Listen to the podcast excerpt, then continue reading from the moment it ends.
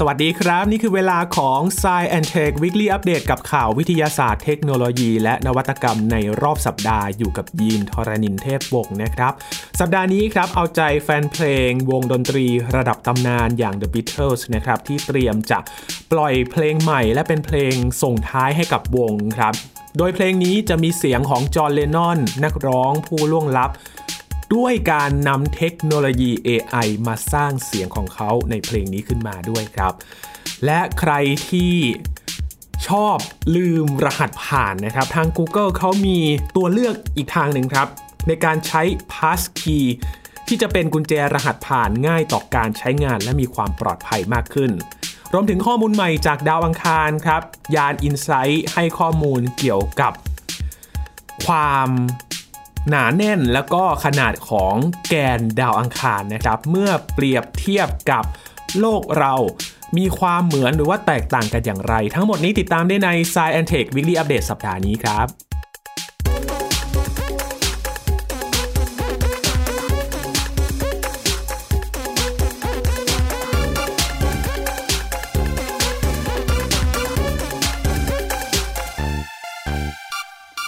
เริ่มต้นด้วยข่าวสำหรับแฟนเพลง The Beatles นะครับน่าจะตื่นเต้นไม่น้อยเลยทีเดียว เพราะว่าสมาชิกของวงครับ เปิดเผยว่าจะปล่อยผลงานเพลงใหม่อีกครั้งหนึ่ง ที่มาพร้อมกับเสียงจอห์นเลนนอนนะครับ นักร้องผู้ล่วงลับไปเมื่อปี 1980 ครับ แต่จะกลับมา บอกเล่าผ่านบทเพลงอีกครั้งหนึ่ง ด้วยเทคโนโลยี AI หรือว่าปัญญาประดิษฐ์นะครับสร้างเสียงเขาขึ้นมา และถือว่าเพลงนี้ครับจะเป็นผลงานเพลงส่งท้ายให้กับวงดนตรีระดับตำนานของโลกด้วยนะครับพอแมคคาร์ทนี่ครับเป็นหนึ่งในสมาชิกของวง The Beatles ก็ได้ให้สัมภาษณ์กับ BBC Radio 4 นะครับว่า The Beatles เตรียมจะ ปล่อยเพลงใหม่ และจะเป็นเพลงส่งท้ายของวงภายในปีนี้ครับ ตอนนี้กระบวนการทำเพลงต่างๆเนี่ยเสร็จเรียบร้อยแล้วนะครับ พอบอกว่าเพลงใหม่ที่แฟนเพลงจะได้ฟังนี้เนี่ยจะมีเสียงของจอห์น เลนนอน นักร้องนักแต่งเพลงคู่หูของเขานะครับ ที่เสียชีวิตเมื่อปี 1980 ปรากฏอยู่ด้วยครับ ด้วยเทคโนโลยี AI ได้สรรสร้างเสียงของเขาขึ้นมา ปลุกชีพเสียงร้องของเขากลับมาอีกครั้งหนึ่งครับ AI ได้ถูกนำมาใช้แยกเสียงของจอห์นเลนนอนนะครับ จากเดโมเก่าที่จอห์นเคยบันทึกไว้ครับ ช่วยทำให้เพลงนี้มีความสมบูรณ์ขึ้นอีกครั้งหนึ่ง ย้อนไปก่อนหน้านี้ครับ เมื่อปี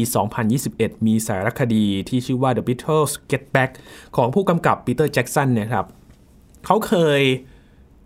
ได้ฝึก ให้ AI เนี่ยลองสกัดเสียงของจอห์น เลนนอนจากเทปคาสเซ็ตแล้วก็เปียโนได้บางส่วนนะครับ กลายเป็นว่าเป็นจุดเริ่มต้นของแนวคิดที่จะนำเทคโนโลยีมาช่วยทำเพลงนี้ ปลุกเสียงของจอห์น เลนนอนมาร้องเพลงอีกครั้งหนึ่งนะครับพอแมคคานี่ยังไม่ได้บอกชื่อเพลงนะครับว่าเพลงที่จะปล่อยเนี่ยคือเพลงอะไร แต่ก็คาดกันว่าน่าจะเป็นเพลงที่ชื่อว่า Now and Then ครับ เป็นหนึ่งในเพลงที่อยู่ในเทปคาสเซ็ตที่จอห์นเลนนอนเนี่ยบันทึกไว้ และมีหลายเพลงด้วยนะครับที่จอห์นเนี่ยได้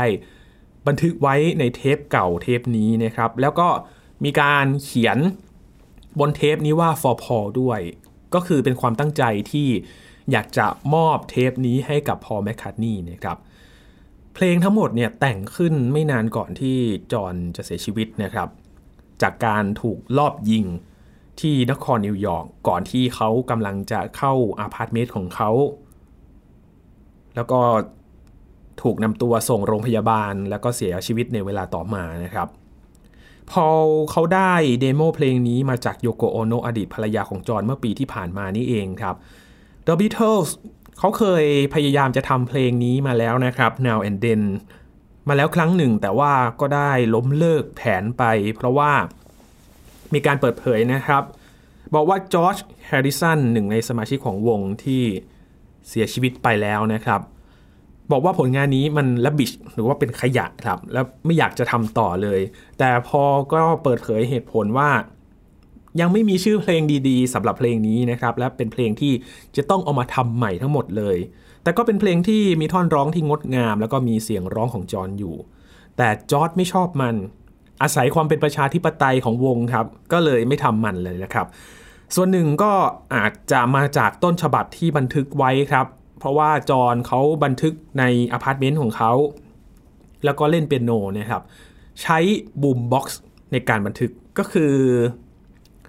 วิทยุเครื่องใหญ่ ๆ นะครับคุณผู้ฟังที่สามารถฟังเพลงได้ แล้วก็สามารถบันทึกเสียงได้ด้วย ก็เลยเป็น ตัวบันทึกมา แต่ว่าเดโมเพลงนี้เนี่ยมันอาจจะมีเสียงรบกวน ก็เลยอาจจะมีคุณภาพไม่ดี เลยทำให้ล้มเลิกแผนนี้ไปนะครับ แต่ว่า AI มาช่วยครับ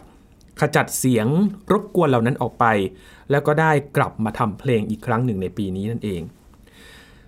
จริงๆ แล้วเทคโนโลยี AI เนี่ยเคยทำให้พอแมคคาร์ทนีนะครับได้ร้องเพลงร่วมกับจอห์นผู้ล่วงลับ ในเพลง I've Got a Feeling ในเทศกาล Glastonbury เมื่อปีที่แล้วนี่เองนะครับ ที่อังกฤษก็ได้ร้องเพลงร่วมกับเขา แล้วก็มีการฉายจอของจอห์นเลนนอนนะครับ เหมือนกับร้องเพลงร่วมกับพอขึ้นมาครับ ก็เป็นอีกครั้งหนึ่งที่ AI มาช่วยทำเพลงในครั้งนี้นะครับสำหรับเพลง Now and Then การเปิดเผยของพอนักร้องนักแต่งเพลงวัย 80 ปีนะครับ ตอนนี้ ก็มีขึ้นก่อนที่เขาจะจัดนิทรรศการที่ชื่อว่า Eye of the Storm นะครับที่ National Portrait Gallery ในกรุงลอนดอน ก็จะเป็นการจัดแสดงภาพถ่ายที่ไม่เคยเปิดเผยที่ไหนมาก่อนครับ เป็นภาพที่พอถ่ายในช่วงแรก ๆ ของ The Beatles ในปี 1963 ถึง 1964 ในช่วงที่วงกำลังโด่งดังทั่วโลกเลยนะครับ กลายเป็นว่าตอนนี้ความตั้งใจของพอใกล้ถึงเป้าหมายแล้วครับ เพราะเขาเคยเปิดเผยนะครับว่า มันเป็นสิ่งที่ค้างคาใจเข้ามาตลอดเลยครับ ว่าอยากจะทำให้สำเร็จ ตอนนี้เทคโนโลยีมาช่วยทำให้เป้าหมายของเขาบรรลุเรียบร้อยแล้วนะครับ ทำให้เสียงของจอร์เลนนอนได้กลับมาลดเล่นในเพลงอีกครั้งหนึ่ง เป็นบทส่งท้ายที่มอบให้กับจอร์เลนนอน และก็จอร์จแฮร์ริสันผู้จากไป รวมถึงแฟนเพลงของ The Beatles ด้วยนะครับ เป็นวงดนตรีระดับตำนานจริงๆครับ โด่งดังไปทั่วโลกเลยนะครับ ช่วงนั้นนี่ป๊อปมากๆเลยสำหรับ The Beatles นะครับ ตอนนี้ใครที่ชื่นชอบเพลงในยุค 60-70 นะครับ ก็น่าจะได้มาชุ่มชื่นหัวใจกันอีกครั้งหนึ่งจากเพลง The Beatles ที่เหมือนกับว่า ทั้ง 4 คนของ The Beatles นะครับได้มารวมตัวกันอีกครั้งหนึ่งในเพลง Now and Then นะครับติดตามกันในช่วงภายในปีนี้ครับ จะได้ฟังเพลงกัน ถือว่าเป็นเพลงส่งท้ายอย่างงดงามสำหรับสีเต่าทอง The Beatles นะครับ ต่อกันที่เรื่องของ password กันบ้างครับ ใครที่มีปัญหาเรื่องของการจดจำ password หรือว่ารหัสผ่านกันบ้างครับ บางคนเนี่ยใช้ ในการล็อกอินเข้าระบบบัญชีต่างๆนะครับ ก็จำไม่ได้บ้างนะครับ ว่าใช้รหัสผ่านอะไร หรือว่าใช้รหัสไหนนะครับ ตอนนี้ Google เขามีทางออกของปัญหานี้ครับ โดยการเพิ่มตัวเลือก คือการใช้ Passkey ครับ เป็นกุญแจรหัสผ่านที่ง่ายต่อการใช้งาน และเขายังบอกว่ายังมีความปลอดภัยมากขึ้นด้วยนะครับ พาสคีเป็นทางเลือกที่มีความปลอดภัยมากกว่าการพิมพ์รหัสผ่านครับ หรือว่าการใช้รหัสยืนยันทางข้อความหรือว่า OTP ด้วย เพราะว่า ผู้ใช้งานไม่ต้องเห็นข้อมูลรหัสผ่านโดยตรง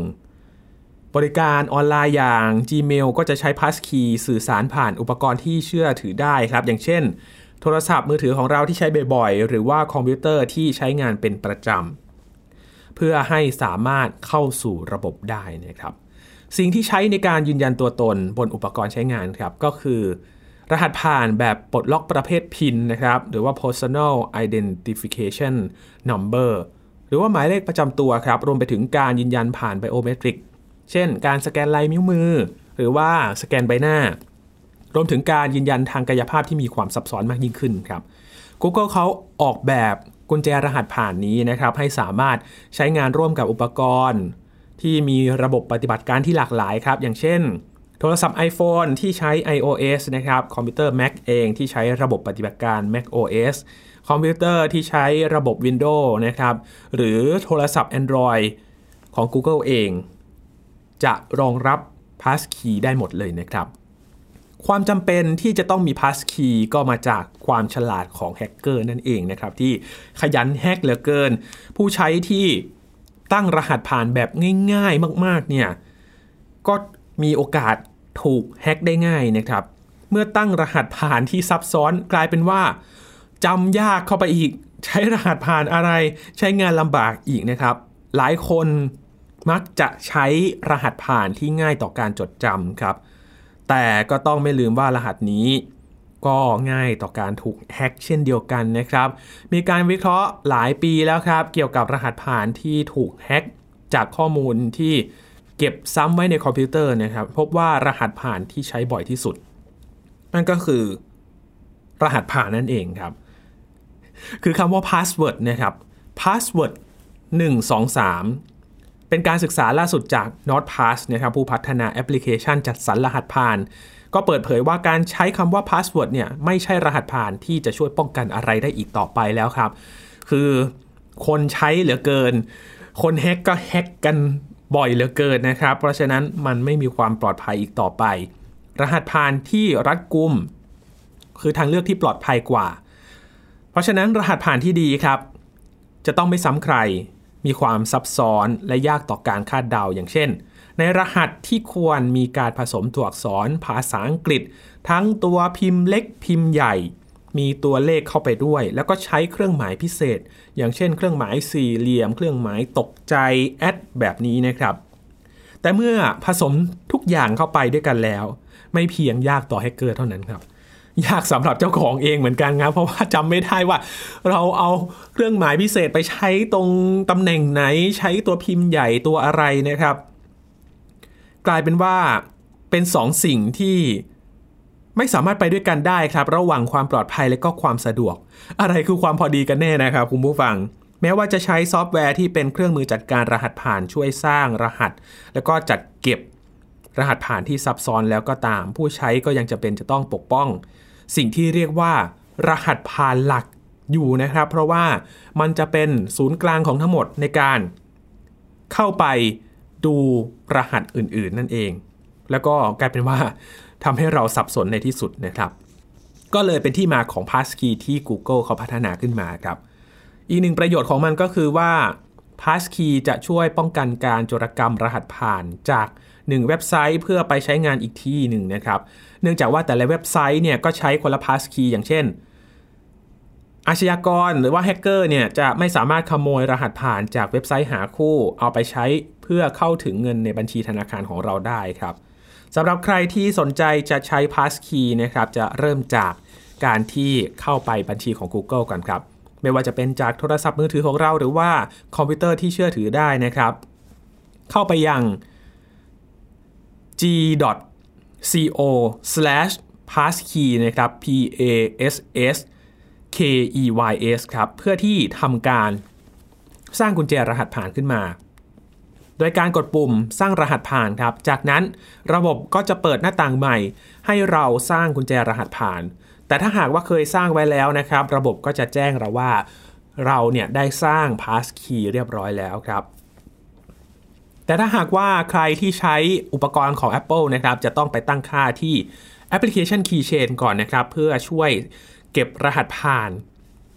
และ Passkey อย่างปลอดภัยครับ ส่วนระบบ Android นะครับ ใครใช้มือถือระบบนี้จะต้องกดอนุญาตเพื่อให้ฟังก์ชันนี้สามารถใช้งานได้ก่อนนะครับ และถ้าใช้คอมพิวเตอร์ที่ไม่สามารถสร้างกุญแจรหัสผ่านได้ ระบบเขาจะแสดง QR code ขึ้นมาครับ เราจะต้องสแกนไปสร้างกุญแจรหัสผ่านบนมือถือของเราแทนนะครับ ถ้าหากว่าตั้ง กุญแจรหัสผ่านเรียบร้อยแล้ว ในอนาคตครับการที่เราจะเข้าใช้งานบัญชีของ Google แค่เพียงพิมพ์อีเมลเท่านั้นครับ ระบบก็จะทำการยืนยันตัวตนด้วยหมายเลขพิน หรือว่าการสแกนไบโอเมตริกนะครับสแกนใบหน้า ลายนิ้วมือก็ตาม รหัสผ่านเดิมก็ยังคงอยู่ครับ แต่เชื่อว่าเมื่อ Passkey ถูกใช้งานแล้ว ก็แทบไม่มีความจำเป็นที่เราจะต้องกลับไปใช้รหัสเดิมต่างๆ เหล่านั้นกันบ่อยครั้งแล้วนะครับ ก็ใช้ระบบ ที่มีความปลอดภัยหรือว่าตัวที่เป็นเทคโนโลยีช่วยยืนยันเราอีกทีหนึ่งในการสแกนใบหน้า หรือว่าลายนิ้วมือก็ตาม หรือว่ามีพินที่ในการกดล็อกอินเข้าไปอีกครั้งหนึ่ง เพื่อที่จะยืนยันว่า คนที่เข้าไปล็อกอินเนี่ยคือเรานั่นเองนะครับ ปัจจุบันเราจะเห็นว่าระบบยืนยันตัวตนอีกขั้นหนึ่งเนี่ยเริ่มที่จะใช้กันมากขึ้นนะครับ ไม่ว่าจะเป็นแอปพลิเคชันธนาคารที่เขาให้ลงทะเบียน ระบบ สแกนใบหน้า หรือว่าลายนิ้วมือก็ตามนะครับ เพื่อที่จะยืนยันในการเข้าแอปพลิเคชัน ธนาคารต่างๆ เพื่อที่จะโอนเงินทำธุรกรรมต่างๆนะครับ หรือแม้แต่ยืนยันความปลอดภัย ตอนนี้บางธนาคารก็จะบอกว่าถ้าลงทะเบียน สแกนใบหน้าสแกนลายนิ้วมือก็จะสามารถโอนเงินหรือว่าทำธุรกรรมในปริมาณเงินที่มากขึ้นด้วย ก็เป็นการช่วย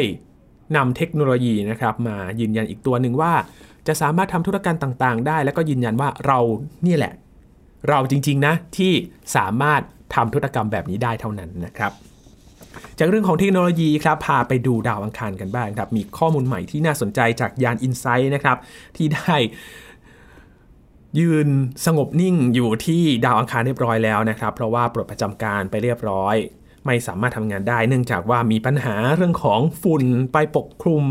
แผงโซลาร์เซลล์ไม่สามารถที่จะสร้างพลังงานได้นะครับดาวอังคารถือว่าเป็นดาวเพื่อนบ้านของโลกเราในระบบสุริยะนะครับแม้จะเป็นดาวเพื่อนบ้านกันก็ตาม แต่ดาวสองดวงนี้ก็มีแกนกลางที่แตกต่างกันนะครับจากการศึกษาข้อมูลการเคลื่อนตัวของเปลือกดาวอังคารยานอินไซต์ครับที่เป็นยานของนาซา สร้างความเข้าใจใหม่เกี่ยวกับส่วนที่ลึกภายในดาวอังคาร รวมถึงรายละเอียดอื่น ๆ ด้วยนะครับ เกี่ยวกับความแตกต่างระหว่างโลกกับดาวอังคารครับจากการตรวจพบคลื่นสั่นสะเทือนที่เคลื่อนที่ผ่านแกนกลางของดาวเคราะห์ดวงอื่นที่ไม่ใช่โลกเป็นครั้งแรกครับ นั่นก็คือดาวอังคาร ดาวเคราะห์สีแดงนะครับ แสดงให้เห็นว่าชั้นในสุดของดาวอังคารมีขนาดเล็กกว่า และก็หนาแน่นกว่าที่ข้อมูลที่รู้มาก่อนหน้านี้เล็กน้อยครับ นอกจากนี้ยังได้ข้อมูลองค์ประกอบ ของแกนดาวอังคารที่ดีที่สุดเท่าที่เคยมีมาด้วย การศึกษาพบว่าดาวเคราะห์ทั้งสองมีแกนกลางหลักที่ประกอบไปด้วยเหล็กเหลว แต่ประมาณ 20%ของแกนกลางดาวอังคารนะครับ มันประกอบไปด้วยธาตุที่เบากว่าเหล็กครับ ส่วนใหญ่จะเป็นกัมมันถัน แต่ก็มีออกซิเจนด้วยนะครับ มีคาร์บอนแล้วก็ไฮโดรเจนด้วยครับ องค์ประกอบเหล่านี้ มีอัตราส่วนมากกว่าในแกนโลกประมาณ 2 เท่า หมายความว่าแกนกลางของดาวอังคารนั้นมีความหนาแน่นน้อยกว่าแกนกลางของโลกเรามากเลยนะครับ แม้จะมีความหนาแน่นมากกว่าที่ประมาณการไว้ในปี 2021 ก็ตาม คุณเจสสิก้า เออร์วิงครับ เป็นนักแผ่นดินไหววิทยา ที่มหาวิทยาลัยบริสตอลในอังกฤษนะครับ ได้เขียนงานวิจัยนี้ระบุว่าบริเวณที่ลึกที่สุดของโลกและดาวอังคารมีองค์ประกอบที่แตกต่างกันนะครับ น่าจะเป็นผลมาจากเงื่อนไขและกระบวนการในการทำงานเมื่อดาวเคราะห์ได้ก่อตัวขึ้นมา และวัสดุที่สร้างดาวขึ้นมา ก็ใช้วัสดุไม่เหมือนกันนะครับ ขนาดของแกนกลางดาวอังคารมีเส้นผ่านศูนย์กลางประมาณ 3,560 ถึง 3,620 กิโลเมตรก็เล็กกว่าที่คาดไว้ 20-50 กิโลเมตรนะครับ ไม่ต่างกันมากเท่าไหร่ที่เคยคาดการก่อนหน้านี้ และแกนของดาวอังคารก็มีอัตราส่วน ของเส้นผ่านศูนย์กลางที่เล็กกว่าแกนกลางของโลกเล็กน้อยครับ ธรรมชาติของแกนกลางก็มีบทบาทในการควบคุม ว่าดาวเคราะห์หิน หรือดวงจันทร์ก็ตามนะครับที่เป็นดาวบริวารจะมีสิ่งมีชีวิตอาศัยอยู่หรือไม่ ตัวอย่างเช่น แกนกลางเป็นเครื่องมือในการสร้างสนามแม่เหล็กโลกครับที่ปกป้องโลกจากรังสีดวงอาทิตย์ และก็อนุภาคคอสมิกที่เป็นอันตรายต่อสิ่งมีชีวิต คุณเออร์วิงบอกว่า บรรดาดาวเคราะห์ แล้วก็ดวงจันทร์มีชั้นนอกที่เป็นซิลิเกตหิน และมีแกนกลางเป็นโลหะที่มีธาตุเหล็กเป็นองค์ประกอบ วิธีที่สำคัญที่สุด วิธีหนึ่งที่แกนกลางสามารถส่งผลกระทบต่อการอยู่อาศัยได้ก็คือการสร้างไดนาโมของดาวเคราะห์ครับ ซึ่งแกนโลกของเราเนี่ยสามารถทำได้ แต่ว่าแกนของดาวอังคารไม่สามารถทำได้นะครับ แม้ว่าจะเคยทำได้เมื่อหลายพันล้านปีก่อนก็ตาม แต่ตอนนี้มัน น่าจะไม่มีการเคลื่อนไหวที่มีพลังรุนแรง ซึ่งมีความจำเป็นต่อการสร้างสนามแม่เหล็กอีกต่อไปครับ ดาวอังคาร มีเส้นผ่านศูนย์กลางประมาณ 6,779 กิโลเมตรนะครับ เมื่อเทียบกับโลกที่มีเส้นผ่านศูนย์กลางประมาณ 12,742 กิโลเมตร โลกมีปริมาตรมากกว่าดาวอังคารเกือบ 7 เท่าด้วยกัน และนอกจากนี้ครับลักษณะเคลื่อนไหวสะเทือนที่เดินทางผ่านดาวเคราะห์ก็ทำให้เรารู้รายละเอียดเกี่ยวกับโครงสร้างภายในได้ การค้นพบใหม่นี้นะครับเกิดจากเหตุการณ์การเคลื่อนตัวของเปลือกดาวอังคารสองครั้งด้วยกัน ที่เกิดขึ้นในฝั่งตรงข้ามของดาวอังคาร ตรงจุดที่ยานอินไซต์ลงจอดนะครับโดยเฉพาะจุดที่มีอุปกรณ์วัดแรงสั่นสะเทือนอยู่ แผ่นดินไหวครั้งแรกที่ตรวจสอบได้เนี่ยเกิดขึ้นในเดือนสิงหาคมปี 2021 ครับ มีศูนย์กลางใกล้กับหุบเขาวอลเลสมารีเนริสนะครับซึ่งเป็นหุบเขาที่ใหญ่ที่สุดในระบบสุริยะเลย ครั้งที่ 2 เกิดจากการชนของอุกกาบาตในเดือนกันยายนปี 2021 ครับ ที่ทิ้งปล่องภูเขาไฟลึกประมาณ 130 เมตรเอาไว้ ก็เกิดแรงสั่นสะเทือนได้เหมือนกันนะครับ ยานอินไซต์ปลดระวางไปเมื่อเดือนธันวาคมที่ผ่านมานี้นะครับ หลังจากที่ใช้เวลาทำหน้าที่ 4 ปีด้วยกัน เพราะว่าฝุ่นมันสะสมทำให้แบตเตอรี่พลังงานแสงอาทิตย์ไม่สามารถชาร์จใหม่ได้นะครับ ฝุ่นมันไปปกคลุม สร้างเกราะกำบังไม่สามารถรับแสงได้นั่นเอง คุณเวรานเลคิสนักธรณีฟิสิกส์ที่มหาวิทยาลัยเมริแลนด์นะครับ บอกว่าภารกิจของยาน InSight ประสบความสำเร็จอย่างน่าทึ่งเลยครับ ในการช่วยถอดรหัส โครงสร้างและสภาพภายในของดาวอังคาร และการใช้เครือข่ายเครื่องวัดแรงสั่นสะเทือนบนดาวอังคารก็จะนำไปสู่การค้นพบที่มากขึ้น ช่วยให้เข้าใจระบบของโลกซึ่งไม่สามารถทำได้ เพียงแค่มองพื้นผิวจากวงโคจรนั่นเองนะครับนี่ก็เป็นข้อมูลที่สำคัญครับทำให้เรารู้เกี่ยวกับดาวอังคารมากขึ้น ก็ขอบคุณยานอินไซต์นะครับที่นำเครื่องมือที่ล้ำไปอีกนะครับไปดูรายละเอียดที่มากขึ้น ถึงความเคลื่อนไหวของดาวเคราะห์แดงดวงนี้ครับ ปิดท้ายวันนี้นะครับด้วยการพูดถึงเทคโนโลยี และก็วิธีทางหนึ่งที่จะมาช่วยสู้กับภาวะโลกร้อนได้นะครับ ก็มีการตั้งคำถามว่า วิธีการนี้จะช่วยได้จริงหรือไม่ นั่นก็คือการดักจับอากาศนั่นเองนะครับ ก็คือดึงคาร์บอนไดออกไซด์ออกมาด้วยเทคโนโลยีต่างๆ เอามากักเก็บไว้นะครับ มีหลายวิธีเหมือนกันที่ใช้วิธีการนี้ครับ ตอนนี้รัฐบาลหลาย ๆ ประเทศนะครับ รวมถึงอุตสาหกรรมต่าง ๆกำลังเร่งศึกษาหาวิธีกำจัดก๊าซคาร์บอนไดออกไซด์ที่เป็นตัวก่อมลพิษที่สำคัญ สามารถดักจับความร้อนในชั้นบรรยากาศทำให้โลกร้อนขึ้นด้วย สหรัฐเองก็มีการลงทุนในโครงการเรื่องนี้นะครับมูลค่า 3,500 ล้านดอลลาร์สหรัฐเมื่อปีที่แล้วเอง เพื่อที่จะกักเก็บก๊าซคาร์บอนไดออกไซด์อย่างถาวร โดยใช้กระบวนการที่เรียกว่า direct air capture หรือว่า DAC นั่นเอง เป็นการดักจับก๊าซโลกร้อนออกจากอากาศโดยตรงนะครับ เทคโนโลยี DAC นี้เนี่ยใช้ปฏิกิริยาทางเคมีครับ เพื่อที่จะกำจัดคาร์บอนไดออกไซด์ออกจากอากาศนะครับนำมากักเก็บไว้ใต้ดิน หรือว่าใช้ในการทำผลิตภัณฑ์ต่างๆ เช่นคอนกรีต หรือว่าเชื้อเพลิงสำหรับการบิน โรงงาน Orca ครับของบริษัท c r y w o r k ที่ อยู่ในประเทศไอซ์แลนด์นะครับ เป็นโรงงานที่ใช้เทคโนโลยี DAC ที่ใหญ่ที่สุดในโลกขณะนี้ครับ สามารถกำจัดคาร์บอนไดออกไซด์ได้ประมาณปีละ 3,600 ตัน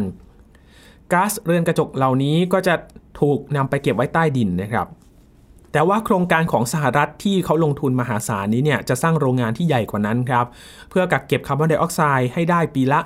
เกือบ 1 ล้านตันต่อปี วิธีการทางธรรมชาติในการกำจัดคาร์บอนเนี่ยมีอยู่หลายวิธีเหมือนกันนะครับ เช่นการไปปลูกต้นไม้ หรือว่าการจัดการป่าไม้ มีค่าใช้จ่ายที่น้อยกว่ามากเลยครับ น้อยกว่าเทคโนโลยี DAC มาก เมื่อเปรียบเทียบกับข้อมูลในปัจจุบัน ข้อมูลจาก The World Resources Institute องค์กรด้านสิ่งแวดล้อมและการวิจัยเปิดเผยว่าวิธีการทางธรรมชาติเหล่านี้มีราคาเกือบ 50 ดอลลาร์ต่อคาร์บอน 1 ตันนะครับ ขณะที่เทคโนโลยี DAC ในปัจจุบันมีราคาเกือบ 1,000 ดอลลาร์ต่อเมตริกตันเลย จริงๆก็มีวิธีอื่นๆนะครับในการจัดเก็บคาร์บอนไดออกไซด์เช่น BECCS การใช้พลังงานชีวภาพที่มีกระบวนการดักจับและกักเก็บคาร์บอน โดยการใช้ไฟฟ้าที่ผลิตได้จากการเผาชีวมวล เช่น ไม้ชิ้นเล็กๆ โดยคาร์บอนไดออกไซด์ก็จะถูกจับและก็กักเก็บในระหว่างการถูกปล่อยสู่ชั้นบรรยากาศ กับอีกวิธีหนึ่งครับ ก็คือถ่านชีวภาพหรือว่า biochar ถ่านรูปแบบหนึ่งที่ผลิตขึ้นเมื่ออินทรีย์วัตถุ เช่น ใบไม้หรือว่าเนื้อไม้ต่างๆเนี่ยได้รับความร้อนที่อุณหภูมิสูง โดยไม่ใช้ออกซิเจนก็ให้เกิดสารที่อุดมไปด้วยคาร์บอนที่สามารถใช้เป็นปุ๋ยได้ครับ นอกจากนี้ยังมีการพัฒนาเทคนิคเพื่อกำจัดคาร์บอนไดออกไซด์ออกจากน้ำทะเลด้วยนะครับที่เราเคย อธิบายเมื่อสัปดาห์ที่แล้วนี่เองนะครับ ในลอสแอนเจลิสนะครับที่ UCLA เขาพัฒนาเทคโนโลยีสร้างโรงงานบนเรือขึ้นมาสูบน้ำทะเลนะครับ พยายามที่จะแยกเอาคาร์บอนไดออกไซด์ที่ละลายอยู่ในน้ำทะเลเนี่ยสกัดออกมาเป็นผงสีขาวๆนะครับ ได้แคลเซียมคาร์บอเนตออกมา นอกจากนั้นก็ยังได้ไฮโดรเจนด้วยนะครับ ได้น้ำที่สามารถไปดูดซับคาร์บอนไดออกไซด์ได้มากขึ้นเหมือนเดิมนะครับ ช่วยเพิ่มประสิทธิภาพของน้ำทะเลนั่นเอง แล้วเราก็ได้ไฮโดรเจน ไปสร้างพลังงานสะอาดอีกด้วย รวมถึงของแข็งที่ได้มาจากผงแคลเซียมคาร์บอเนตนะครับก็ปล่อยลงทะเลได้เลยครับกักเก็บได้นานหลายหมื่นปีเลย ก็เป็นอีกวิธีหนึ่งที่น่าสนใจในตอนนี้นะครับ รวมถึง การดักจับและกักเก็บคาร์บอน CCS ก็เป็นอีกหนึ่งเทคโนโลยีที่ใช้ในการจัดการกับคาร์บอนไดออกไซด์มาอยู่แล้วด้วยนะครับ เดิมทีเนี่ย CCS ก็จะใช้ในปล่องควันอุตสาหกรรมครับ เช่น โรงไฟฟ้าที่ใช้เชื้อเพลิงฟอสซิลนะครับ เช่น โรงไฟฟ้าถ่านหิน โดยการดักจับและกักเก็บคาร์บอนไดออกไซด์ไว้ก่อนที่จะปล่อยขึ้นสู่ชั้นบรรยากาศ แต่วิธีการนี้จะเรียกว่า ช่วยกำจัดคาร์บอนไดออกไซด์ได้ก็ต่อเมื่อ มันสามารถกักเก็บคาร์บอนได้มากกว่าที่ปล่อยสู่ชั้นบรรยากาศนั่นเอง ขณะเดียวกันเทคโนโลยี DAC อาจมีประโยชน์มากนะครับ หากดึงมลพิษออกจากอากาศ แล้วก็กักเก็บไว้ในโลกได้อย่างถาวร หรือนำไปใช้ในการทำผลิตภัณฑ์ใหม่แต่อีกด้านหนึ่งครับก็มีกลุ่มอนุรักษ์สิ่งแวดล้อมบางกลุ่ม ก็กังวลนะครับว่าบริษัทต่างๆ ที่ใช้เทคโนโลยีในการดักจับเก็บกักคาร์บอนไดออกไซด์อย่างเช่น DAC เนี่ยมาเป็นข้ออ้าง ที่จะไม่ลดการปล่อยคาร์บอนไดออกไซด์ยังเชื่อมโยงถึงประเด็นกับความยุติธรรมด้านสิ่งแวดล้อมเนื่องจากแหล่งก่อมลพิษจำนวนมาก อยู่ใกล้กับชุมชนที่มีรายได้น้อยนะครับ อาจจะส่งผลกระทบเขาทางอ้อมนั่นเอง ก็เป็นความกังวลหนึ่งนะครับ ที่ตั้งคำถามมาว่า วิธีการ DAC เนี่ยจะได้ผลหรือไม่ในการลงทุนไปนะครับ ถ้าเราเปรียบเทียบกับวิธีการ สกัดเอาคาร์บอนไดออกไซด์จากน้ำทะเลเนี่ย DAC นี่มีต้นทุนที่สูง แล้วก็วิธีการที่ซับซ้อนกว่ามากเลยนะครับ ก็ถือว่าตอนนี้เนี่ยเป็นการหาวิธีการที่ดีที่สุดนะครับ ในการที่จะมาช่วยดักจับคาร์บอน เพราะว่านักวิทยาศาสตร์ก็เสนอว่าวิธีนี้น่าจะเป็นวิธีที่ช่วยให้เราเนี่ยขจัดก๊าซคาร์บอนไดออกไซด์จากชั้นบรรยากาศได้ดีวิธีหนึ่งเลย เพราะว่า ตัวการนี้มันทำให้เกิดปรากฏการณ์เรือนกระจกทำให้โลกของเราร้อนขึ้นนั่นเอง ตอนนี้ปรากฏการณ์ทางธรรมชาติรุนแรงขึ้นจากการเปลี่ยนแปลงสภาพภูมิอากาศนะครับ เพราะฉะนั้นการที่จะเร่งดึงคาร์บอนไดออกไซด์จากชั้นบรรยากาศหรือว่าแหล่งไหนก็ตามเนี่ยมาได้ก็จะเป็นทางเลือกหนึ่งที่ช่วยให้เรา ไม่ไปถึงจุดที่อุณหภูมิเฉลี่ยของโลกนั้นสูงเกินกว่าที่จะสายเกินแก้นั่นเองนะครับ นี่คือความคืบหน้าล่าสุดต่อการต่อสู้เรื่องนี้ครับ ทั้งหมดนี้คือข่าวที่เรานำมาฝากกันใน Science Tech Weekly Update สัปดาห์นี้นะครับ คุณผู้ฟังติดตามรายการของเรากันได้ที่ www.thaipbspodcast.com ครับ รวมถึงพอดแคสต์ช่องทางต่างๆ ที่คุณกำลังรับฟังเราอยู่ อัปเดตเรื่องวิทยาศาสตร์เทคโนโลยี และนวัตกรรมกับเราได้ที่นี่ทุกที่ทุกเวลากับ ไทย PBS Podcast นะครับ ช่วงนี้ยีนทรณินเทพบงขอบพระคุณสำหรับการติดตามรับฟังครับ ลาไปแล้วครับ สวัสดีครับ